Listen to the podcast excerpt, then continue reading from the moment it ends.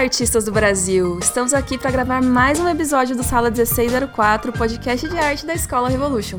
Eu sou a Gabi, produtora do Top Art Experience e desde o começo de junho, uma das hosts aqui do Sala 1604. No episódio de hoje, a conversa vai ser com duas das criaturinhas mais fofas desta terra, a Carol Borges e o Felipe Remédios, que são os criadores da Batatinha Fantasma. Se você acompanha a cena de quadrinhos aqui no Brasil, com certeza você já viu as tirinhas que eles fazem de situações engraçadas e, digamos assim, peculiares da vida de um casal e com as quais muitas pessoas acabam se identificando. Bem-vindos, Carol e Remédios. Obrigada por vocês Olá! estarem aqui. Olá! Tudo bem? Para começar, queria que vocês se apresentassem e contassem um pouco da história de como a Batatinha começou. Opa, claro, Opa, vamos lá. Vamos. Quem começa? É... eu, eu puxo aqui e você dá continuidade. Beleza. Então, ah, nós começamos a namorar em 2018, né? E a Batatinha surgiu logo na sequência.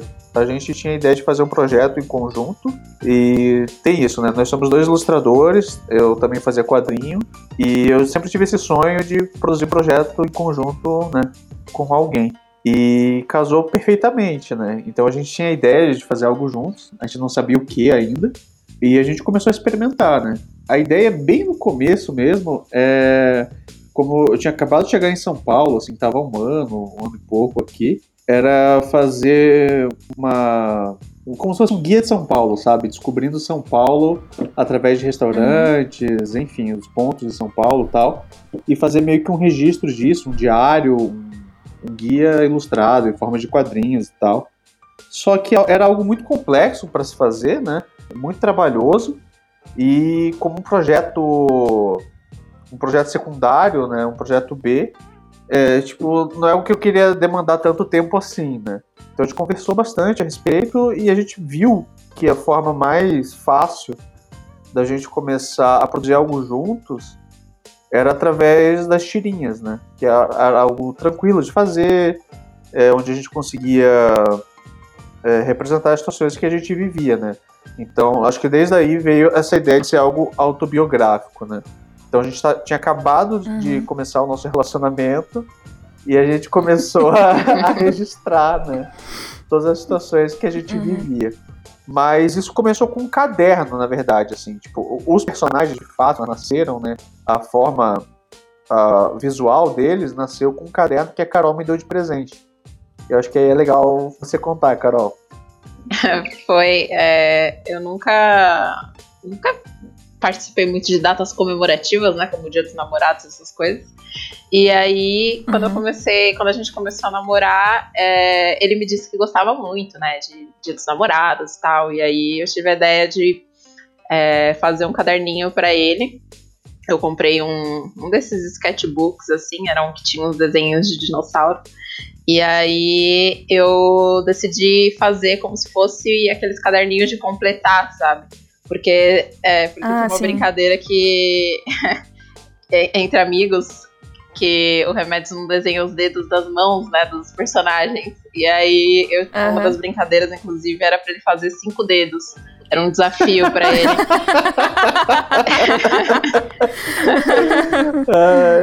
E aí, é, e aí ali eu, eu fiz, né, a minha personagem de um, de um jeitinho já bem, bem próximo do que seria Batatinha e a personagem dele, né. E, enfim, em várias situaçõezinhas assim. E aí ele gostou muito. E eu também tinha me divertido muito fazendo isso. E aí, meio que a gente olhou para aquilo e falou: bom, dá pra transformar isso daqui em alguma coisa, né?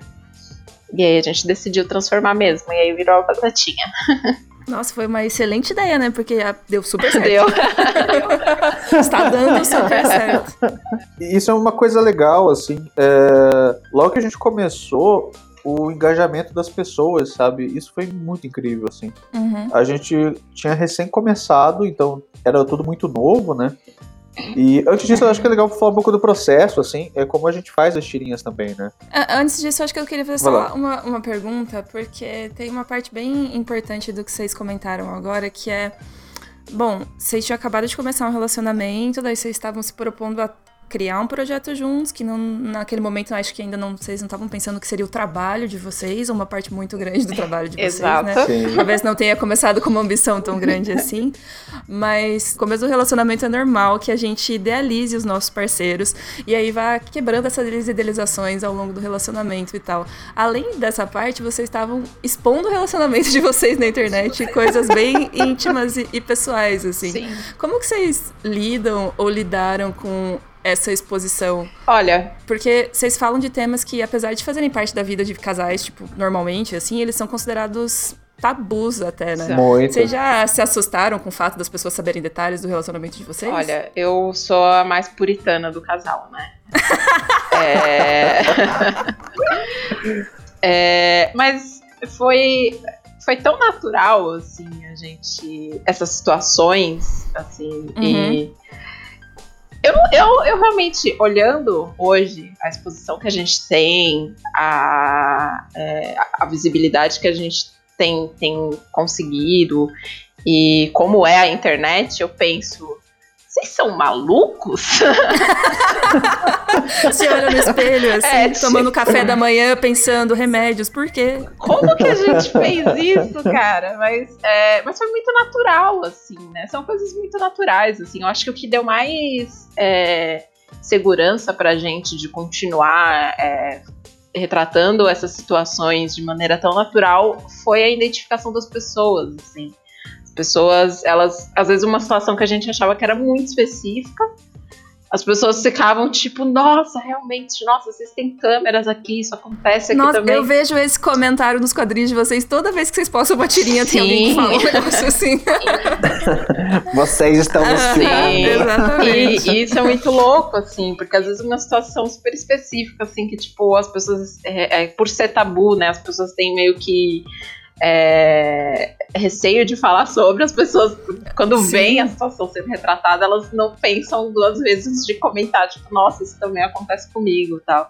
Uhum. Então isso foi uma coisa bem legal, assim. E... Mas eu acho que pra mim, pelo menos, foi um processo natural, assim, mesmo sendo a mais, assim, não queria tanto expor as coisas. Mas é, eu achei importante, assim, a gente ter, já logo de cara, ter introduzido a batatinha como um, um- um lugar que não é, não é um lugar de coisinha fofinha, inocente, bobinha, sabe? Tem ali a Aham. sua a sua maldade, tem a sua- Exato. Malícia. é, tem a sua malícia. Uhum. Pra mim foi assim. Acho que os relacionamentos são complexos, né? É, eu acho que esse é um ponto muito legal da batatinha, assim. A gente se propõe a fazer dela um diário mesmo, né, da nossa relação, né? Então a gente foi descobrindo dentro da relação é, e os leitores foram acompanhando isso, né? E uma coisa que a gente sempre escuta, assim, é tipo, nossa, é bem vida real, né? Uhum. Então, eu acho que daí que vem a identificação forte da galera, assim, que lê a batatinha, porque a gente não, não procura ficar fantasiando muito, Sim. sabe? As pessoas sempre perguntam assim, ah, mas tudo que acontece é verdade? Sim, né? Nove- A gente brinca, assim, que 99% é realidade, mas tem aquela pitadinha de ficção, né? De fantasia para deixar a coisa mais engraçada Uhum. e tal. Mas a gente procura realmente é, mostrar e, e- e trazer para as tirinhas as nossas vivências, né? Como é que a gente está se desenvolvendo como casal. Então é muito engraçado olhar para trás, assim, né? E ver realmente as primeiras tirinhas, né? E ver como a gente conseguiu tratar de, de temas que seriam tabus de forma muito natural, né? Porque pra gente também era algo muito natural, sabe? Então, meio que não tinha, assim, eu não tinha essa vergonha de tratar de- desses assuntos, né? Porque era algo natural na nossa relação e a gente imaginava que fosse na relação de outras pessoas também. E quando a gente começou a receber esse retorno das pessoas, né, de nossa, isso acontece na minha vida, isso é muito legal, sabe? Então, isso foi trazendo essa confirmação pra gente, né, de que realmente a gente estava indo pelo por um caminho legal, né, de relacionamento Uhum. real mesmo, não aquela coisa hiper idealizada, né, é, cheia de idealizações românticas. Então, acho que trazer a vida real, né, a gente peida, a gente fala de menstruação, sabe, é vida real. A gente sabe remédios, todo mundo sabe. Então, nat- naturalizar isso é muito legal, assim, né? E como a gente falou muito desses assuntos no começo, assim, é, algumas pessoas até falaram assim, olha lá, aquele casal que só transa e peida, sabe? então a gente, a gente pegou os comentários assim já pela internet e a gente deu muita risada, né? Porque é a realidade, cara, sabe? Faz total parte da nossa vida. E, e, é legal quando as pessoas identificam, né? Porque é, essa é uma outra questão, assim, tipo, a gente tá fazendo, trazendo a nossa experiência, a nossa vivência, né? Então, tipo. Sim. Essa identificação é um, é um troço muito poderoso, né? Eu acho que é poderoso num, num num grau, assim, que às vezes as pessoas acham que as situações que acontecem na vida delas podem virar uma tirinha. E eu já vi várias vezes o remédio postando no Facebook coisas do tipo, a pessoa mandar uma mensagem pra, fala, pra vocês falando, tipo, nossa, tive uma ideia pra uma tirinha, por que, que vocês não fazem isso? E o remédio diz, não, não dá uma tirinha, não. então, de, de, onde vêm as ideias que vocês têm? E como que vocês separam o, o que funciona pra tirinha e o que não funciona? Uma coisa legal, assim, é essa coisa disso daria uma tirinha foi uma vez que falaram pra gente assim: vocês deviam fazer tirinha sobre relacionamento à distância. E a gente ficou se olhando assim, falou, quê? Carol vai pro quarto, eu fico na sala, é. tipo. Exatamente, sabe? Então, tipo, Exato. é exatamente isso. A gente trabalha com a nossa realidade, né? E a questão de onde vem uhum. as tirinhas vem exatamente daí, assim, é muito engraçado que na nossa convivência, assim, é, sempre que acontece alguma situação que acaba sendo retratada como tirinha, é imediato, assim, sabe? Acontece a situação, a gente se olha assim, pô, dá uma tirinha, né? Anota aí. É direto, assim. Vocês têm um olhar, assim, de Total, isso dá uma tirinha? Assim, é muito Sim. engraçado, assim, porque já aconteceu a situação. Eu peguei o celular, comecei a anotar, eu olhei pra ela e falei, tá essa ideia também? Sabe, a gente nem tinha conversado, a gente só tinha anotado a situação. Né? Então a gente meio que vive o nosso relacionamento com uma lente de aumento, assim, sabe? Meio que olhando e analisando ele o tempo inteiro, né? Sim. Algumas, uhum. algumas coisas que acontecem, é, às vezes rola alguma situação é, que pode ser muito estereotipado, tipo, é, sei lá, o lance do, do, do cara ser bagunceiro na relação, qualquer coisa assim. É uhum. só uma, uma, um pensamento hipotético. Aí, eu, aí a gente. Não é uma crítica. É, né? não, não que tenha. Não vai ter DR nesse podcast. É, não, mas o remédio é bem mais organizado que eu. É só olhar o guarda-roupa de cada um. Mas aí a gente decide, tá, vamos, vamos inverter aqui os papéis, ou vamos tratar isso de uma outra maneira, para não ficar uma coisa, tipo, estereotipada, ou uma coisa tipo, ai, olha, sempre a mulher que faz isso, olha, sempre o cara que faz isso. Assim. Uhum. Tipo, tem coisas que a gente acaba dando só uma ajustada para não ficar aquele, aquele clichêzão, assim.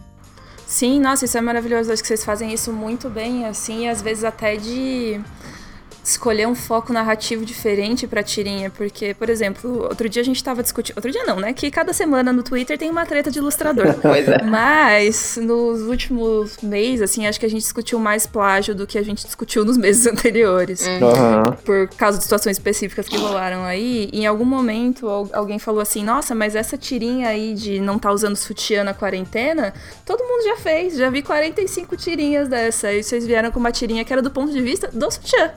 Pois Aí eu é. falei, ó, tá vendo? É assim que você fala da mesma coisa sem dizer a mesma coisa. Cara, eu acho que, todo ponto de vista é válido, assim. Eu acho que todo mundo tem que tem que, tem que criar, assim, do, do, do, do, seu ponto de vista, do jeito como você enxerga o mundo e tal. Claro que você não vai copiar o texto ou o desenho, os quadros de outra pessoa, né? Uhum. Mas eu acho que essa é a beleza, sabe? Ter várias pessoas retratando, assim, né? Tipo, o mesmo ponto de vista, e às vezes sem nem saber, né? Na maioria das vezes é uma situação ali que a pessoa tá vivendo mesmo. Sim. Eu, eu acho isso. Eu acho isso bem legal, assim. É, eu não acredito na ideia original, sabe? Uhum. Tipo, eu tive a ideia original, assim. Eu acho muito difícil acontecer. E principalmente nessa do sutiã, né? A gente. É uma situação que a Carol tá vivendo e a gente achava engraçada e a gente já tinha visto várias pessoas retratando, né, do, do ponto de vista delas, e a gente também quis retratar do nosso ponto, sabe? Então, isso que eu acho legal nos quadrinhos, né? Tipo, cada um consegue dar o seu ponto daquela situação, sabe? Eu acho que ninguém é dono do tema, né? Uhum. Mas, é, e o que eu acho mágico é justamente isso, né? Cada um conseguir ver uma situação de um prisma diferente, né? Isso é fantástico. Sim, é isso que acaba criando pluralidade de tirinhas que a gente tem, fazendo né, as pessoas se expressarem sobre o mesmo tema de diferentes formas. Eu acho isso Sim, Total. Vocês falaram um pouco sobre de onde vêm as ideias, como que vocês pegam as situações do dia a dia e acabam identificando o que é o que dá para virar tirinha e o que não dá. É, mas eu queria que vocês falassem um pouco de como vocês trabalham juntos, assim. A Carol Sartori mandou uma pergunta pra gente, ela disse, como foi criar o estilo da Batatinha juntos? De cara vocês já falaram, você desenha eu pinto, ou vocês foram, vocês foram testando? Se isso deu de forma muito natural? Como é que foi? Bom, é, a gente, como é, eu trouxe o traço né, do, do no, no, caderninho, né, que eu dei de presente pro, pro Remédios, meio que ali já, já, já ficou firmado como que seria o estilo, né, da batatinha. Só dei uma refinada e então já meio que ficou definido que eu iria desenhar. Eu não lembro se a gente chegou a ter uma conversa de que os dois iam desenhar, não, né? Acho que chegou. Chegou. eu é nem assim, lembro é... mais. já eu... dois anos. É que eu odeio é, desenhar. Não, esse vai ser o título do podcast. É, ah, Médios assim. odeia desenhar quadrinhos. Isso. Isso. então, assim, uh, eu adoro escrever quadrinho, né? É, mas o processo de desenhar o quadrinho uhum. para mim é muito penoso, sabe? Tanto que no meu perfil pessoal, a caixa do remédio, as tirinhas que eu faço, é um desenho e eu uso ele em todas as tirinhas. Prático. Sabe? Porque o meu Isso. foco é o texto, né? Total. Porque o meu foco é o texto. Então, uhum. tipo, tanto que a Carol brinca assim, ah, que eu não desenho os dedos, né? Eu desenho três dedos e olhe lá, né? Se, se, se for, se, se, acontecer. Então, tipo, a, a, gente teve muito essa conversa, assim, no início, que era tipo assim, cara, eu não quero desenhar, eu acho que o teu desenho é perfeito. Quando eu vi o caderninho, assim, pela primeira vez, eu falei, cara, isso dá um quadrinho, sabe? Tipo, tá muito bonito. E a Carol tem uma coisa que eu acho muito incrível, assim, que são as expressões, assim, sabe? Uh, são quatro quadros e às vezes todas as nuances estão ali nas expressõezinhas, sabe? A forma como os personagens se olham. Isso eu acho fantástico, assim. Então a gente organizou da seguinte forma. Nós dois escrevemos os roteiros, né? Uh, isso é muito legal, assim, porque às vezes eu vejo o roteiro de uma forma e a Carol vem e complementa, e às vezes acontece o contrário, sabe? E, uh, e ajuda que, o, que as tirinhas não fiquem. É, não sejam vi, vi, à vista de uma pessoa só da relação, uhum. sabe? Então todo o roteiro, os dois mexem, né? Dão uma ajustada, um pitaco ali, outro aqui. A parte do desenho, a Carol faz. As cores e o letreiramento eu faço, né? Então a gente consegue dividir o trabalho, né? E fica mais fácil de produzir também, né? Sim. Hum, com certeza, né? Porque, porque apesar de ser amador, assim, no, logo no início, a gente queria ter uma entrega uhum. profissional, sabe? Tipo, ó, a gente, a primeira coisa que a gente decidiu, assim, ó, vamos ter três publicações por semana. Segunda, quarta e uhum. sexta, né? E a partir disso a gente manteve, assim, religiosamente quase todas as semanas até agora, assim, tipo. Caraca, Essa questão é... de, de ter periodicidade, é... assim, né? Parabéns! Tipo... é, não, é difícil manter essa organização. Até, essa era até a pergunta que eu ia fazer agora na sequência. Como que vocês organizam essa produção, assim, tipo. A gente precisa liberar a tirinha hoje. Temos ideias para tirinhas hoje, sabe? Como, como que vocês lidam com isso? Como funciona na rotina de vocês? É, por alguns períodos de, é, de sensatez, a gente acabava fazendo as três tirinhas logo no começo da semana, assim. Uhum. É sentar e, e, criar, né? Eu sou a mais assim, tipo, ai, tô sem ideia pra tirinha hoje. E vivo querendo fazer. O sonho da Carol é fazer uma tirinha sobre não ter ideia de tirinha. É o meu sonho fazer uma tirinha assim com batatinha. Ainda vou conseguir. Mas é isso, é, é, sentar, pensar na. Se não tiver nenhuma ideia anotada ao longo da semana, é, é criar uma ali na hora. E esse lance da, de, de, de periodicidade, né? Você sempre postar nos dias que você se propôs a postar. E isso foi uma coisa que assim a gente só capengou ali em época de evento, né? Teve 2018 que o Remédios foi para Comic Con e 2019 uhum. que nós dois fomos. Então ali naquele, nesses períodos foram os períodos mais difíceis assim e mas no, logo em seguida a gente já voltou a, a postar nos três dias é, que a gente se propôs, porque é assim que funciona a rede social, né? Uhum. O algoritmo hoje em dia, você tem que entregar o que ele te pede e tratar aquilo como trabalho mesmo. Assim. É, é organização e, e botar isso na cabeça de que aquilo ali é trabalho, assim, rede social é trabalho. Se você quer trabalhar com rede social, tem que lidar com rede social como se fosse seu trabalho. É, os dias que você se propõe a postar, os horários também, prestar atenção é, sempre dar atenção pro público, responder comentários, essas coisas. Eu vejo Acho que vocês que... são bem ativos nas redes, é, tanto nessa questão de frequência de, de postagem, quanto no engajamento com o público de vocês. Até porque eu imagino que é, o Instagram, principalmente, eu acredito que deve ser a maior rede de vocês hoje em dia, é, deve ter aberto muitas portas, né? Vocês devem ter ficado conhecidos Sim. e viralizado algumas vezes por lá e tal. Então eles têm. Essa rede social tem. As redes sociais no geral têm um potencial de levar o trabalho de vocês mais longe, né? O PH Mendes perguntou é, como que foi a estratégia de engajamento nas redes de vocês no início e se algo mudou para agora, assim, ou se vocês sempre é, tiveram foco nessa consistência e nessa regularidade. Então, uh, o que acontece? É, publicar quadrinhos em redes sociais é uma eterna briga né, uhum. e uma uhum. luta contra um algoritmo que você não enxerga, né? Então, o que a gente se propôs a fazer é produzir o conteúdo, né?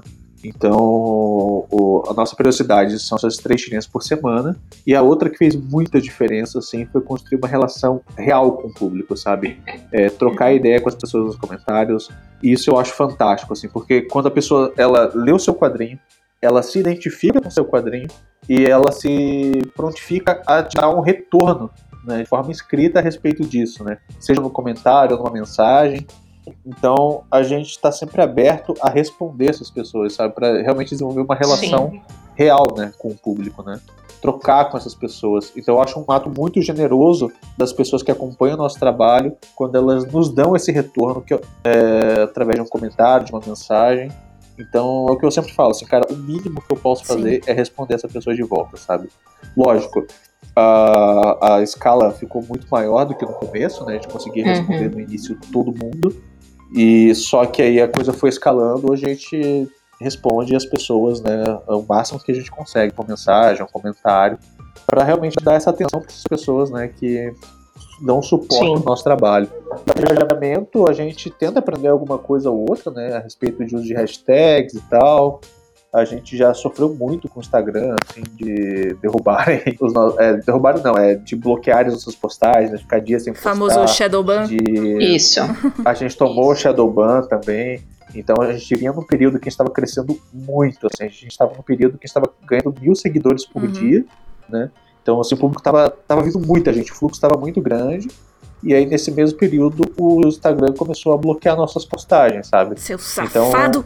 Então, pois é. Nesse momento, a gente começou a estudar outras estratégias, né? E é começar a migrar pro, pro Twitter, entender como é que funciona a dinâmica dessa outra rede social. O Facebook já estava morrendo, então é algo que a gente nem deu muita atenção, né?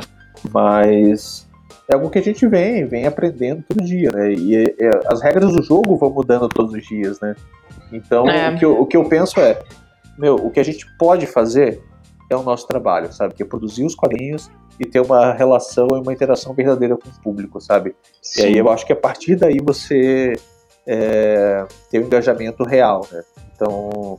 É. Eu acho também que é, tem um lance de conhecer o seu público e conhecer onde seu público tá.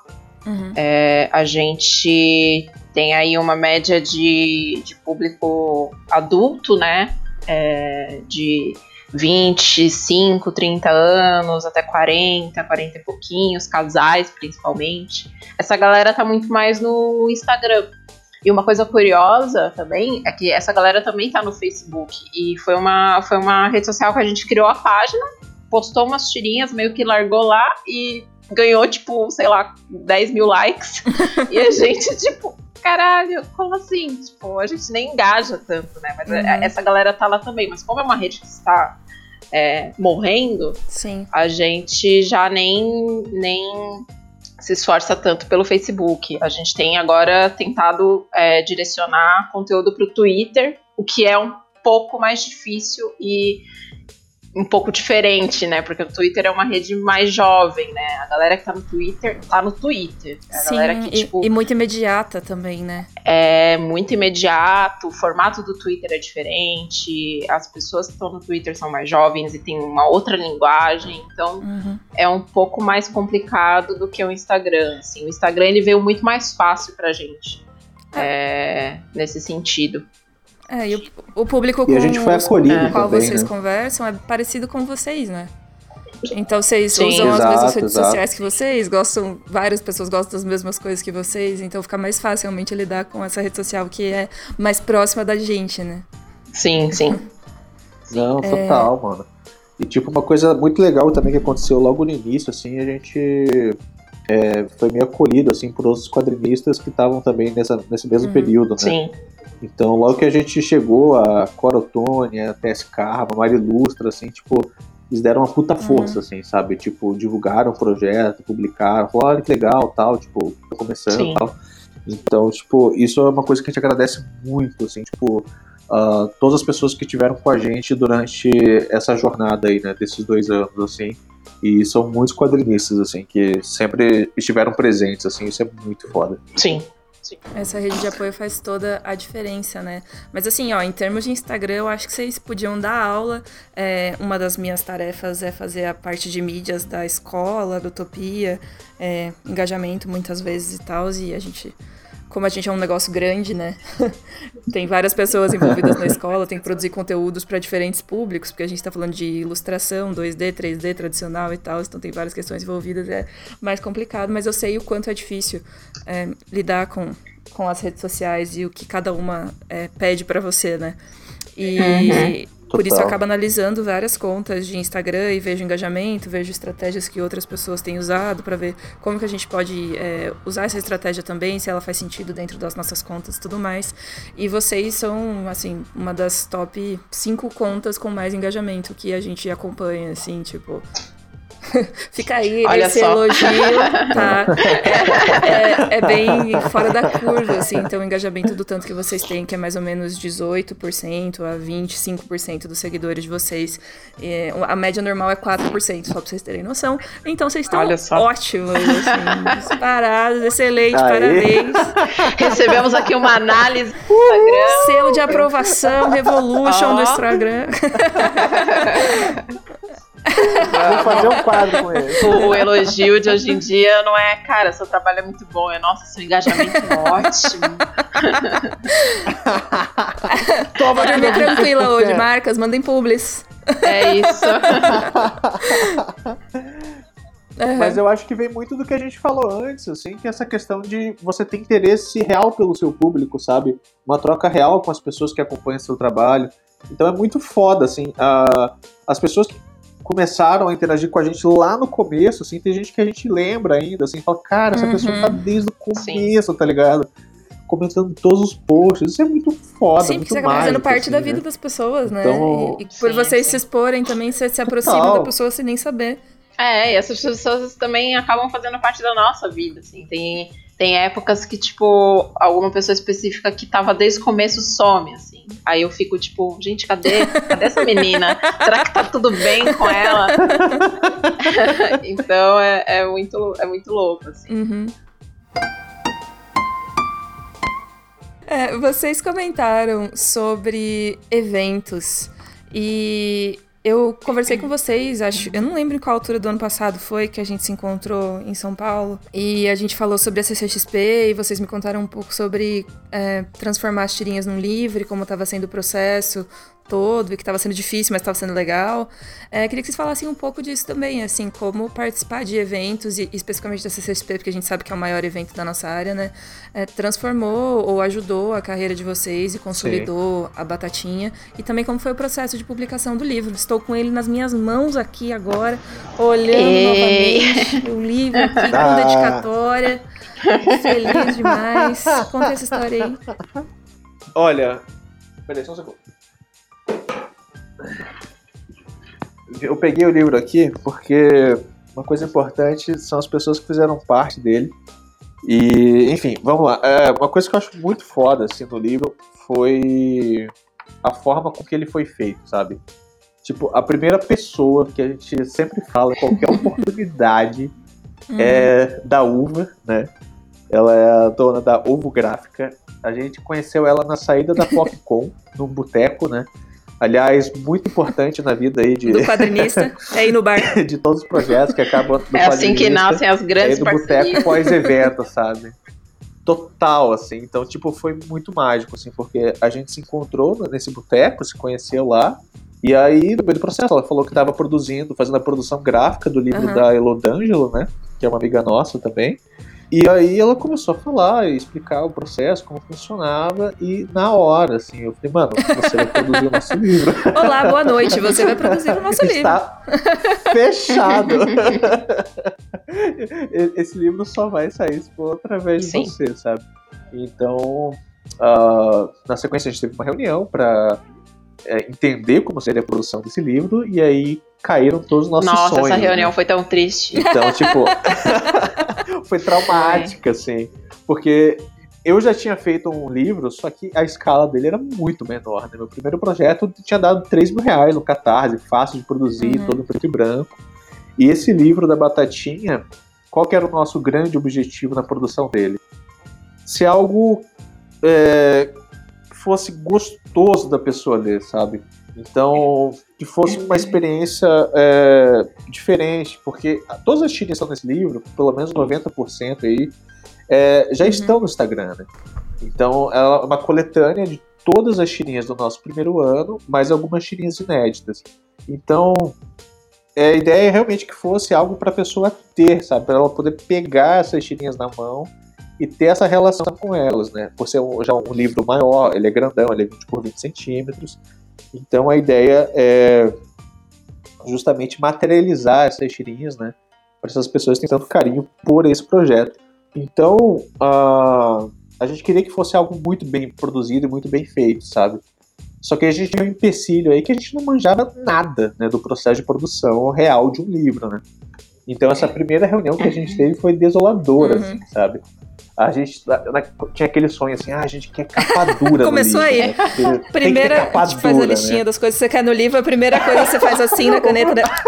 e risca o capa pois dura. É. A uva já chegou com a uva já chegou com um socão na nossa cara. Ela falou: "Então, gente, não vai dar. Não vai estar tá dando não". Tem, tem três gráficos que fazem isso muito bem no Brasil mas depende muito do clima. E aí foi explicando, explicando, explicando. Nosso sonho foi né, murchando, assim.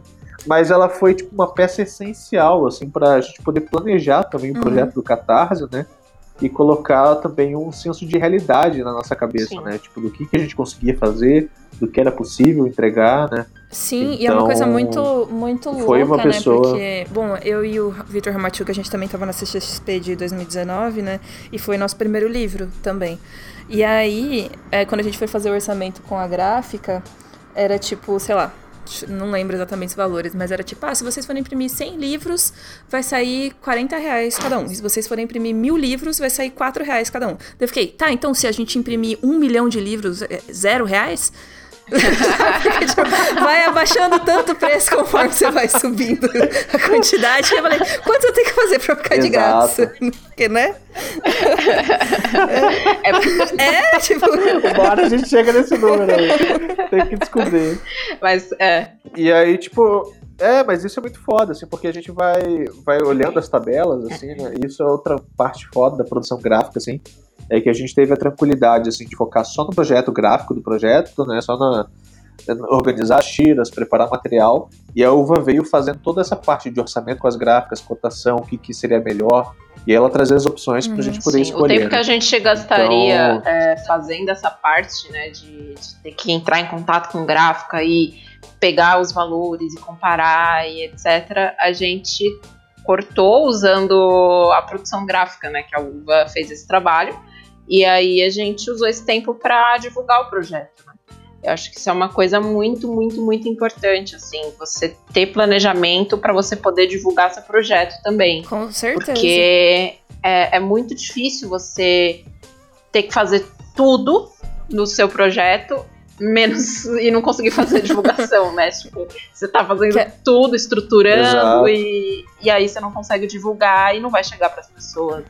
E se dedicar ao que importa, né? Você, a gente como produtor independente, a gente tem uma filosofia aqui na Batatinha que é a gente faz o que a gente consegue fazer e o que a gente entende, né, Sim. do processo. Então, precisa existir um mercado, né, em torno da produção de quadrinhos independentes. Precisa ter outros profissionais, para além dos quadrinistas, trabalhando nesse mercado, para que seja algo sustentável, sabe?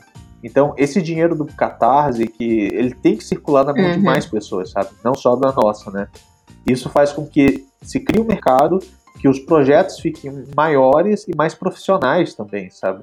Então, por isso que a gente fala muito da uva aqui, porque o projeto ele saiu com a qualidade né, que foi entregue para os apoiadores por conta de, de toda essa equipe que trabalhou nele, sabe?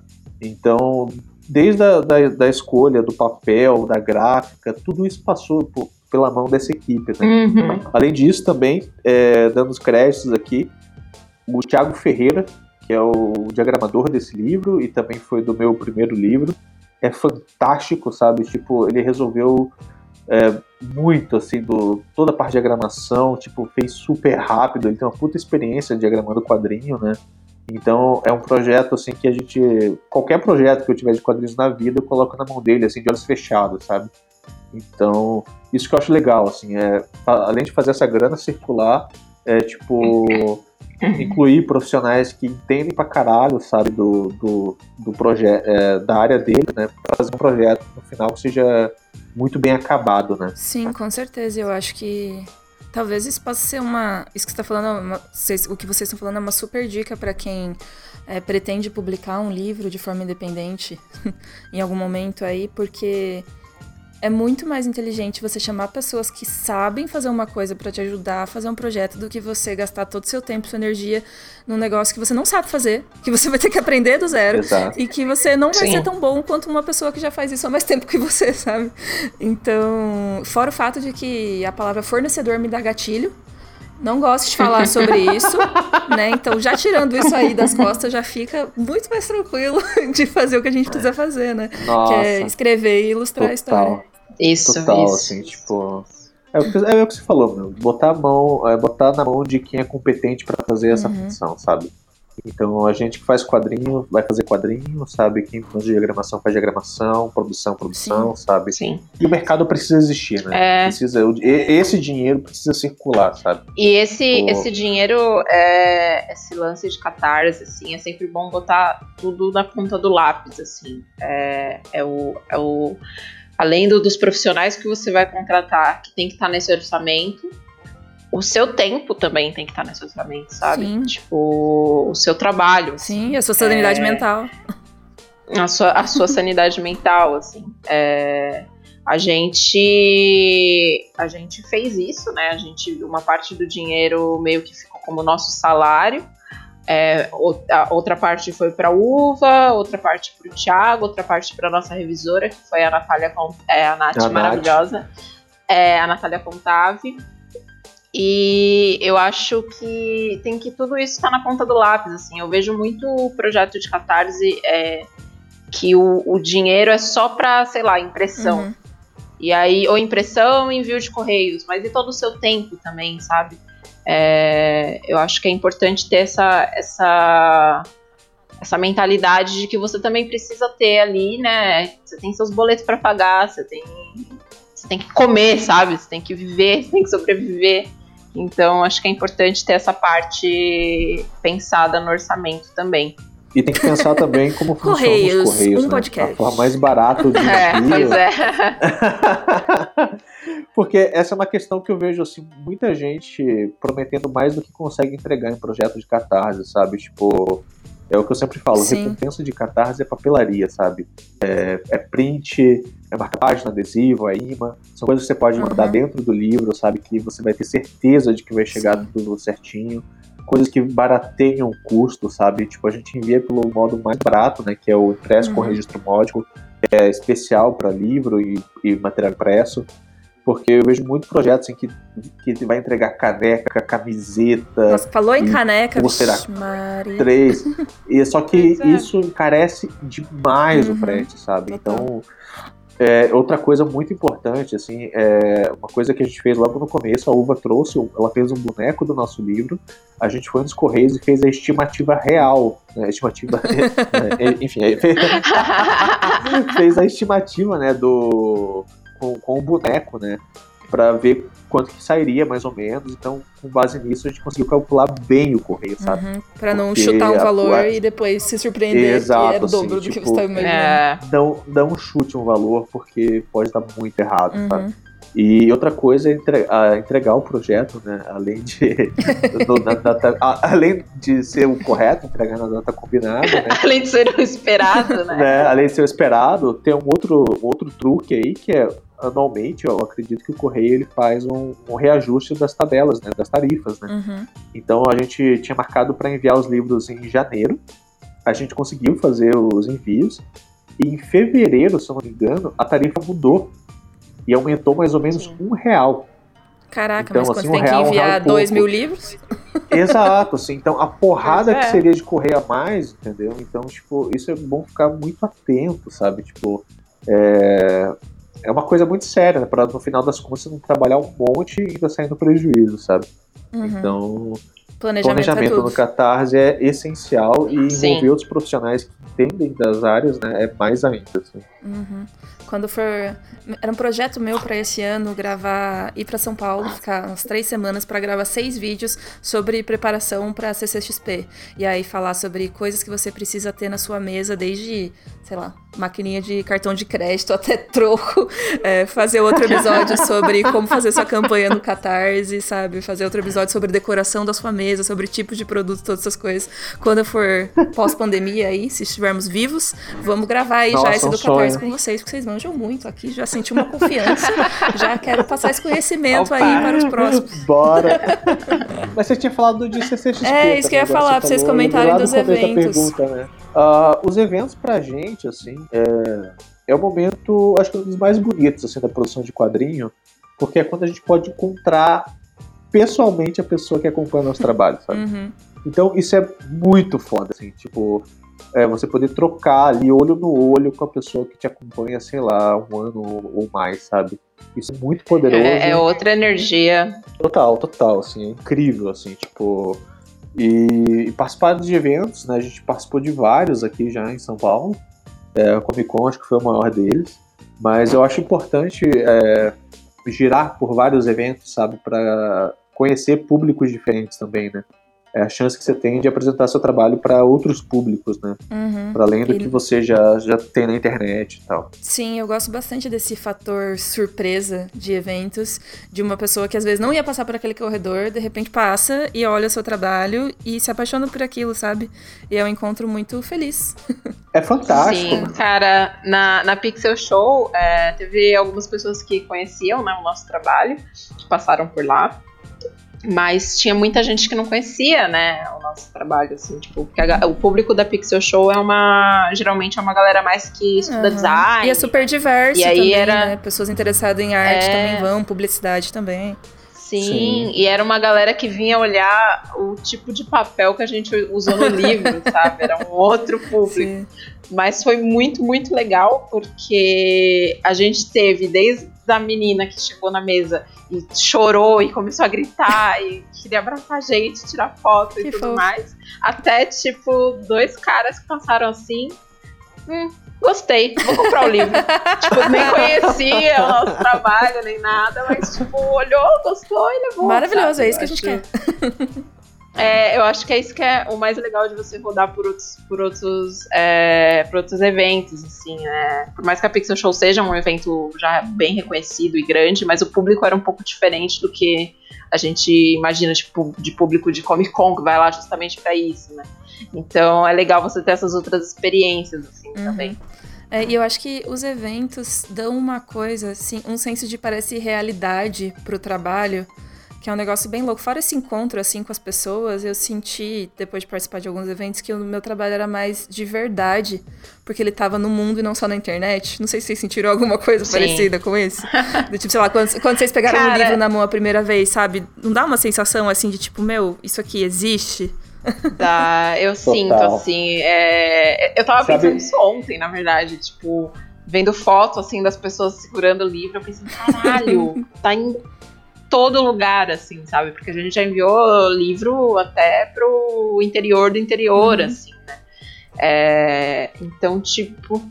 Para todos os pra estados. Todos os né? estados. É assim. Então, isso é muito, muito louco de você pensar que tem várias pessoas em outros lugares com o seu trabalho na mão, Sim. sabe?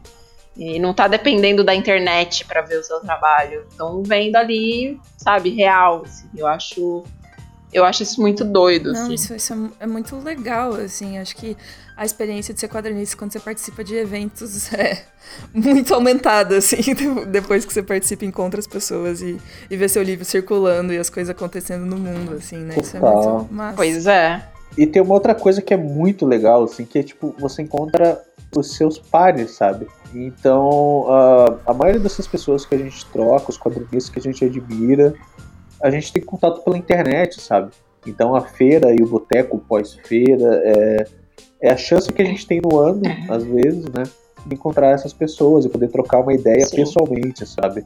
Então, isso é muito fantástico, assim. Teve muitas relações que se é, afinaram, né? Depois que a gente encontrou uhum. essas pessoas pessoalmente, né? Então faz muita diferença, assim. E é fantástico, sabe? Você poder é, trocar uma ideia real, assim, para além da internet. Não, né? com é certeza. Foda, e, e, e, e, às vezes é acaso também, né? Tem muita gente que a gente se conhece na internet, daí se encontra pessoalmente nos eventos, mas às vezes você divide a mesa do evento com alguém que você nunca tinha ouvido falar e descobre uma pessoa maravilhosa.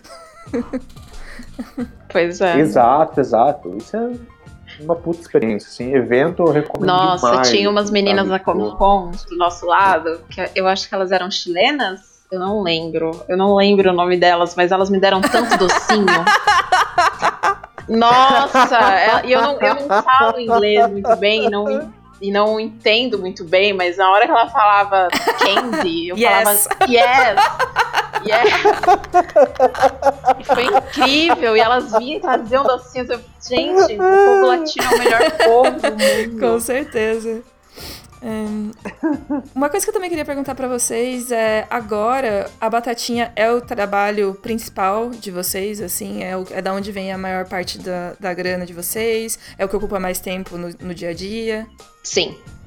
A batatinha. Sim. A gente precisa botar um pouquinho do tempo. A batatinha é o nosso trabalho principal, assim. É, começou sem pretensão, né, de ser Começou sendo o nosso. A gente começou fazendo tirinhas e ganhando público, e a gente viu que a gente podia. Como a gente já trabalhava fazendo encomendas, né? O Remédios fazia no Caixa do Remédios e eu no Carol Borges Art já pegávamos encomendas e tal. A gente falou, ah, vamos, vamos pegar encomenda pela batatinha uhum. também, né? Tipo, transformar as pessoas em personagens é, semelhantes aos das tirinhas, assim, né? Inserir as pessoas nesse universo. E aí a gente decidiu, né, abrir as encomendas e beleza. Primeiro mês foi legal, segundo mês bacana, terceiro, quarto mês, de repente o remédio já tava pagando o aluguel dele e eu tava comprando minhas maquiagens. Prioridades, sabe? né, gente? eu morava com meus pais na época. Então, meio que o nosso plano B se tornou nosso plano A, assim, tipo, aí a gente viu que era nosso trabalho, assim. É, fazer. A gente. A maior parte de renda vem de, de encomenda de mesmo, assim, pro, pro, uhum. pro público. E hoje a gente vive exclusivamente da batatinha, assim, praticamente todos os nossos esforços, energia, é tudo focado na produção, né, da batatinha e do dos serviços que a gente oferece através dela, assim, né. Eu já trabalhava com encomenda há bastante tempo e, enfim, foi a forma que eu me inseri no mercado da ilustração e foi como eu vivi sempre, né, fazendo encomenda, uhum. ou como as pessoas chamam também de commission, né? E aí é, eu vi essa oportunidade na Batatinha, achei que funcionaria, né? Porque as pessoas têm uma puta identificação com os personagens, com esse universo, então elas também gostariam de se transformar, uhum. né? E entrar nesse universo, né? E rolou muito legal, assim, tipo, a gente não esperava, Uh, a gente sempre trabalhou, né, entregou conteúdo de forma profissional, né, com frequência e tudo, mas a gente não imaginava que isso podia ser uhum. o nosso trabalho de fato, né. Então, quando rolou, assim, foi muito legal. as, as encomendas começaram a funcionar e tomaram parte do. Foi tomando o nosso tempo, né? Até o momento que a gente falou, mano, isso não é mais nosso B, sabe? Isso é nossa vida. Trabalhando de segunda a segunda com a batatinha, eu acho que realmente agora a gente tem um prêmio, né? e foi exatamente assim, então, a epifania que deu. Vamos priorizar, né? e nesse período eu morava sozinho, assim, é, aqui em São Paulo. E a Carol começou a passar muito tempo lá em casa, né? Porque a gente estava trabalhando muito na batatinha, sabe? Além de produzir o conteúdo, a gente vinha trabalhando bastante. Então meio que a gente meio começou a morar junto, né? Também por conta da batatinha, né? Uhum. A gente já estava nesse esquema, assim, às vezes ela passava um mês, é, às vezes duas semanas direto, sabe? A gente produzindo. E acho que isso foi afinando muito nossa relação também, né? Porque a gente veio não só desenvolvendo a parte pessoal, mas a gente foi se descobrindo, acabou se descobrindo como dois sócios, uhum. né, na parte profissional também, né, e como a gente conseguiu organizar os processos, né, de forma que cada um conseguia cuidar bem da sua parte, então acabou funcionando muito bem, né. Não, com certeza, é, é, é impressionante assim como vocês vivem isso muito tempo, né? Mas eu imagino também que vocês passando mais tempo junto e morando juntos, surgem mais ideias para tirinhas. Então ali, ó, é um ciclo que se retroalimenta ali, ó. Maravilhoso. Total, assim, tipo. E é engraçado como as coisas foram acontecendo tão rápido, assim, né? A gente acabou o processo do livro e aí a gente começou a morar junto, sabe? A gente, no final do ano, mano, puta, a gente se ama pra caralho, a gente tá, a gente tá construindo já alguma coisa juntos, né? Então faz todo sentido a gente morar juntos também, né? Então, Sim. como a gente já teve essa uma primeira experiência ali no primeiro momento, né? É, dividindo e, e, tendo uma rotina bastante juntos, assim, foi meio que um processo natural, sabe? E, é, foi novo, tão natural que não, que não rolou essa parada de tipo, nossa, mas não tá muito cedo sabe? Nossa, nem minha família ficou assustada. Assim. Tipo, meus pais, eu, eu, passava mais tempo na casa dele, meus pais, ah, tá bom. então, é então, é isso. Tipo, já foi, né? É, foi natural para todo mundo, assim, sabe? Não, não, teve um momento que a gente, que a gente, ai, mas tá muito cedo, não sei o quê. Não, só, só fomos. E essa é uma série que a gente pretende contar ainda, né? Porque essa é outra coisa, assim, né? Tipo, a. Uh não necessariamente tudo que acontece na baratinha né, tá acontecendo em tempo uhum. real na nossa vida, né? A gente queria fazer a série da mudança, né? Como foi o processo de mudança e tal. Só que as coisas acabaram acontecendo. A gente teve entrega do livro e veio a pandemia logo na sequência, né? Então, outros assuntos acabaram tomando prioridade, né? Mas é uma série que a gente quer acabar contando, né? Voltando um pouco no tempo e acabar contando também como Sim. foi todo esse processo de mudança também. Ah, mas isso é legal, porque aí vocês têm o distanciamento e... do tempo também, vocês conseguem entender um pouco melhor o processo. Total. Até é provável que saiam tirinhas melhores uhum. agora do que se vocês tivessem feito quando estava acontecendo. Né? Às vezes o tempo ajuda bastante a gente processar Sim. essas coisas para produzir histórias.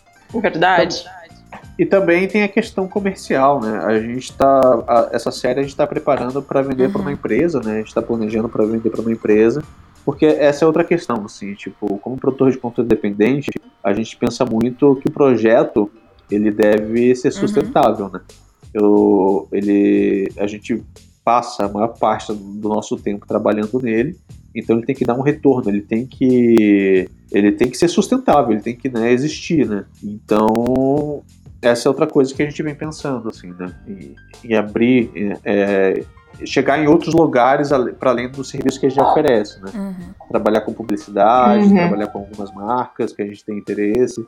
Então, para o projeto né, continuar existindo e ser sustentável, ele tem que se pagar também, né? Porque entregar três xixi por semana é puxado, sabe? Tipo, hum, é um puta certeza. trabalho, né? É uma puta dedicação. Então, esse ano também a gente abriu o nosso Apoia-se, né? Ele tá, tá engatinhando aí, tá nos, acho que nos quatro primeiros meses, porque é muito importante também ter essa relação, essa troca com o público de volta, né? Tipo, a gente quer se dedicar integralmente à Batatinha, a gente vem fazendo isso, e ter o retorno, né? E ter o, o, o apoio das pessoas, né? Financeiro também é muito importante para o projeto continuar existindo, né? Eu acho que uhum. isso já está muito bem consolidado, assim, no, na parte do podcast, né? É que tem um público que realmente é engajado para apoiar as, os projetos, para que eles continuem existindo. Eu acho que é muito importante também que a, a gente como criador né, cria esse vínculo com o público para que eles também vejam a necessidade, né, para esse projeto continuar existindo, né, precisa de financiamento, né. Então uhum. a gente pensa muito nisso, sempre em profissionalizar, né, o nosso trabalho é, e, e tornar ele sustentável, né. Porque eu não quero que a batatinha seja o meu hobby, sabe? Eu quero, eu, eu, pelo tempo que eu dedico a ela, pelo tempo que a gente se dedica a ela, ele tem que ser um negócio, né? Um negócio sustentável. Então a gente acaba pensando muito nisso, né? Pensando muito na parte comercial também para que o projeto continue existindo. Né? Isso é algo que a gente considera muito importante. Não, eu acho genial, assim, eu acho mega relevante que a gente fale sobre isso, porque tem uma visão meio, às vezes, idealizada, muito romântica, do que, que é a vida do quadrinista, do que, que é a vida do artista e de como isso funciona, e as pessoas acabam pensando muito no lado da criação, no lado da, sei lá, inspiração, no lado da arte, e pouco na parte profissional, no sentido de como eu administro meu negócio, como eu faço meu negócio ser rentável, como que eu pego uma coisa que eu gosto de fazer e faço ela me dar lucro. Cara, sabe? eu odeio, odeio Sim. essa romantização do artista fudido, sabe? Odeio. Também odeio. Essa coisa assim. Também odeio. Ah, Queria ver todos artista. os meus amigos bem. É, sabe? Tipo, eu quero que as pessoas sejam prósperas, é, consigam produzir bem os seus conteúdos, sabe? Tipo, com estabilidade financeira, com estabilidade emocional, né? Na medida do possível, nesse Brasil de governo Bolsonaro aí. Mas... Fora Bolsonaro! Todo episódio tem que ter fora. um fora Bolsonaro. Porque a gente tem que garantir o nosso dislike no YouTube aí. A gente tem sempre eu... uns dois dislikes é no, no, podcast. eu, tá aí o, eu falo garantido. Sempre é, posicionamento político, né, perder seguidores para posicionamento político é controle de qualidade, né? Então tá tudo uhum. bem, tudo tranquilo. Mas... Sempre bom estabelecer, né? sempre bom, sempre bom estabelecer que a gente tem um lado, né? Uhum. E, mas, mas essa questão é importante, assim, sabe? Eu quero que o mercado seja próspero, sabe? Eu detesto essa ideia do mercado independente de quadrinhos ser algo pequeno, sabe? Ser algo subvalorizado. E as pessoas gostam de colocar coisas em umas caixinhas, né? Tipo, ah, você não é quadrinista, você faz web tira, sabe? Tipo, puta, é, são os pensamentos muito. Vontade de socar essa pessoa. É, são os pensamentos muito né, bizarros, assim, Pequenos. sabe? Pequenos, sabe? É. Eu quero um mercado profissional, próspero, sabe? Com pessoas produzindo, com pessoas publicando, com pessoas vendendo, sabe? Então esse estereótipo romântico do artista fudido eu acho péssimo. E acho péssimo é, ficar perpetuando. Não ajuda isso. ninguém. Não ajuda ninguém, sabe? Tipo, eu acho muito importante a gente ter o um diálogo franco com o público que acompanha a gente, que se você gosta de um conteúdo, se você gosta é, do que está sendo produzido ali, apoie, cara, sabe? Nem que seja com uhum. um real, cinco reais por mês, sabe? Se você tiver condições, apoie, mano. Porque é a forma desse projeto continuar existindo, sabe? E, e, e, com que os artistas consigam ser prósperos e consigam focar mais na sua produção, né? Eu prefiro fazer isso, né? Focar minha, produ é, minha produtividade, minhas ideias na produção da batatinha, dos meus projetos pessoais, do que tá, do que ter que pegar outros mil trabalhos por fora, sabe, para conseguir manter, né? Então, eu acho muito Sim. importante é, que se crie um mercado sustentável, sabe?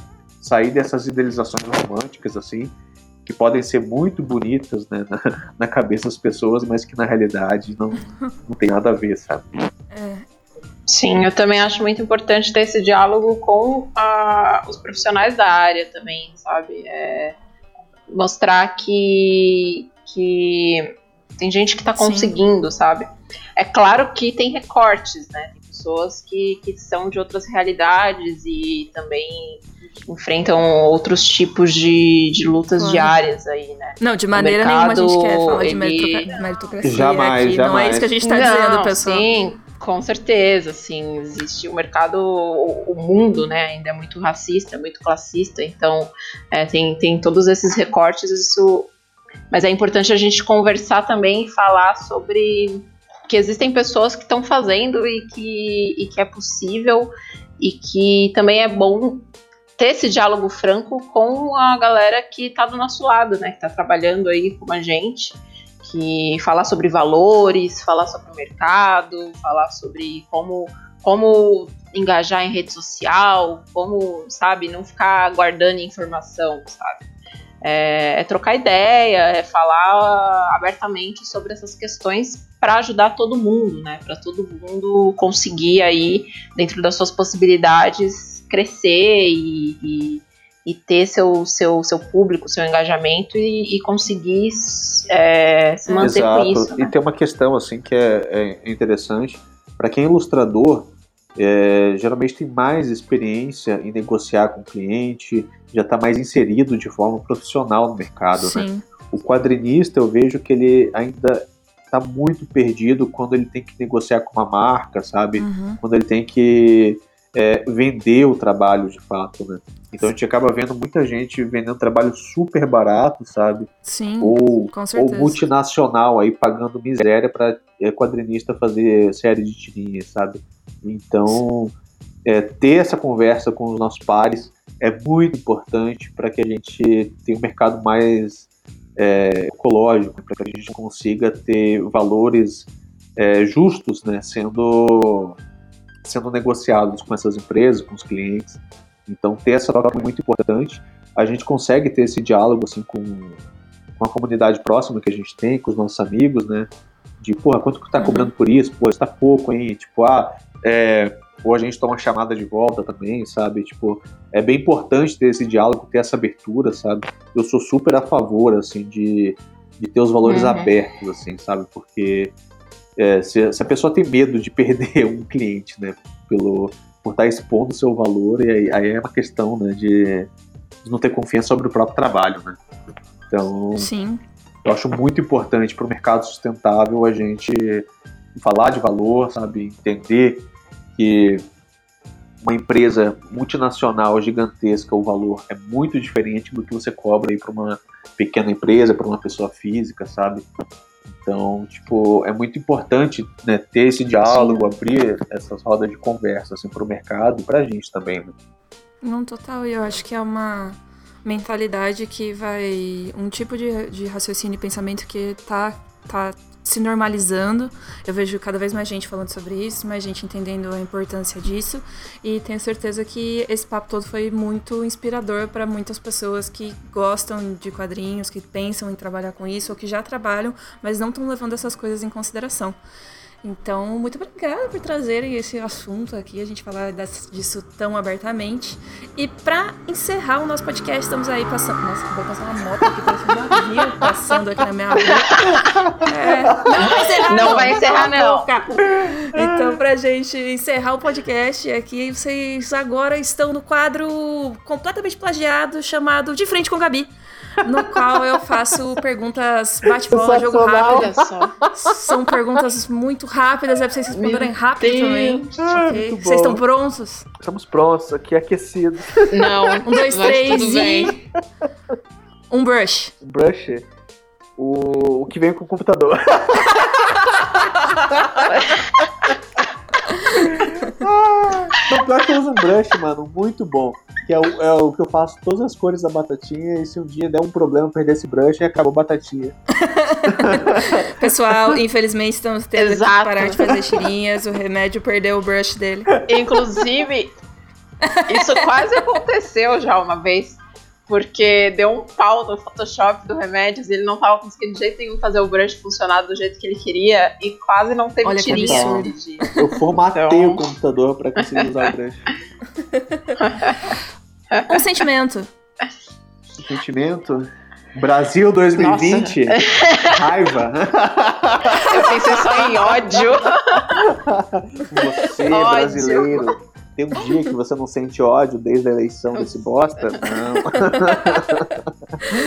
Mas amor, cara. Eu acho que tem muito amor ainda envolvido. Muita troca com as pessoas. Isso é poderoso pra caralho. É isso aí.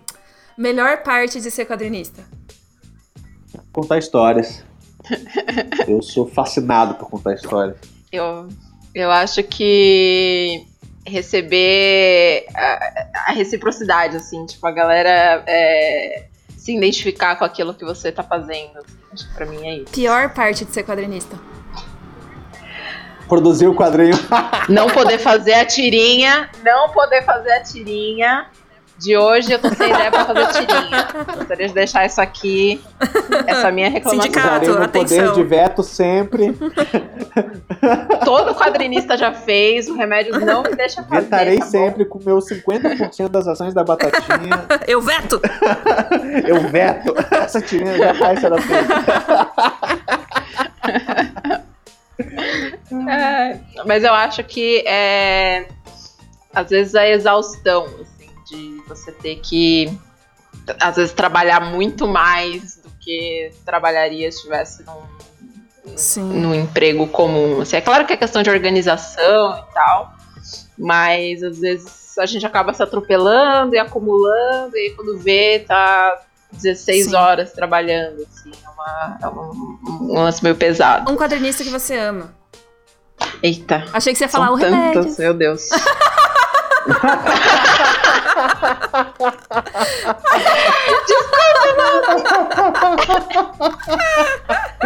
Sensacional. Ai, eu, eu admiro e gosto muito da Elodângelo. É, para mim, acho que é um exemplo aí de pessoa esforçada e, e maravilhosa, assim, com tudo que ela, muito cuidadosa com tudo que ela produz e se propõe a fazer. Eu acho que foi a primeira pessoa que me veio à cabeça agora. Eu vou, vou puxar lá pra trás, assim, que foi uma pessoa que me impactou muito e uma pessoa que eu gosto bastante, que é o Enfio. Ele é um cara fantástico que eu admiro profundamente, não só pelo trabalho, mas também pelas suas posições políticas também. Então, é um cara que influenciou aí bastante. Quando eu acabei descobrindo o quadrinho na adolescência, assim, foi, foi essencial, assim, eu acho fantástico. Pra encerrar, E toda essa geração, assim, só, só um parênteses, assim, toda essa geração, a, a Carol puxou Elo, eu acho muito foda isso. E toda essa geração que tá produzindo quadrinho agora, assim, é muito foda, sabe? É, são muitas histórias sendo contadas, ah, de prismas totalmente diferentes, assim. Então, busque no Instagram, acompanhe as pessoas que estão produzindo agora, que tem uma variedade de histórias gigantescas, assim. Isso eu acho muito foda. Mas, voltando, desculpa interromper. Gente, já, já aconteceu isso antes, tá tudo bem.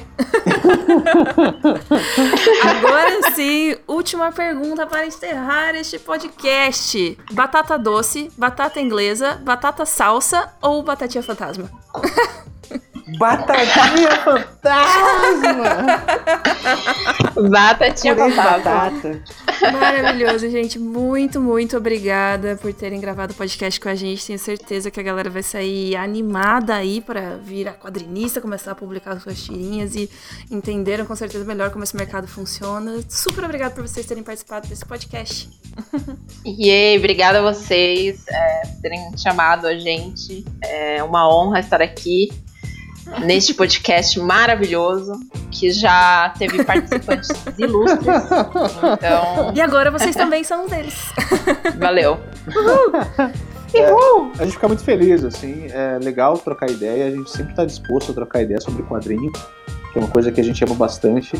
E é essa coisa, assim, meu, se você tem vontade de fazer quadrinho, faça, sabe? Tipo, conte suas histórias, isso é o mais importante. Encerramos com essa mensagem maravilhosa. É Tchau, isso. gente. Até semana que Tchau, vem. beijo! Beijos.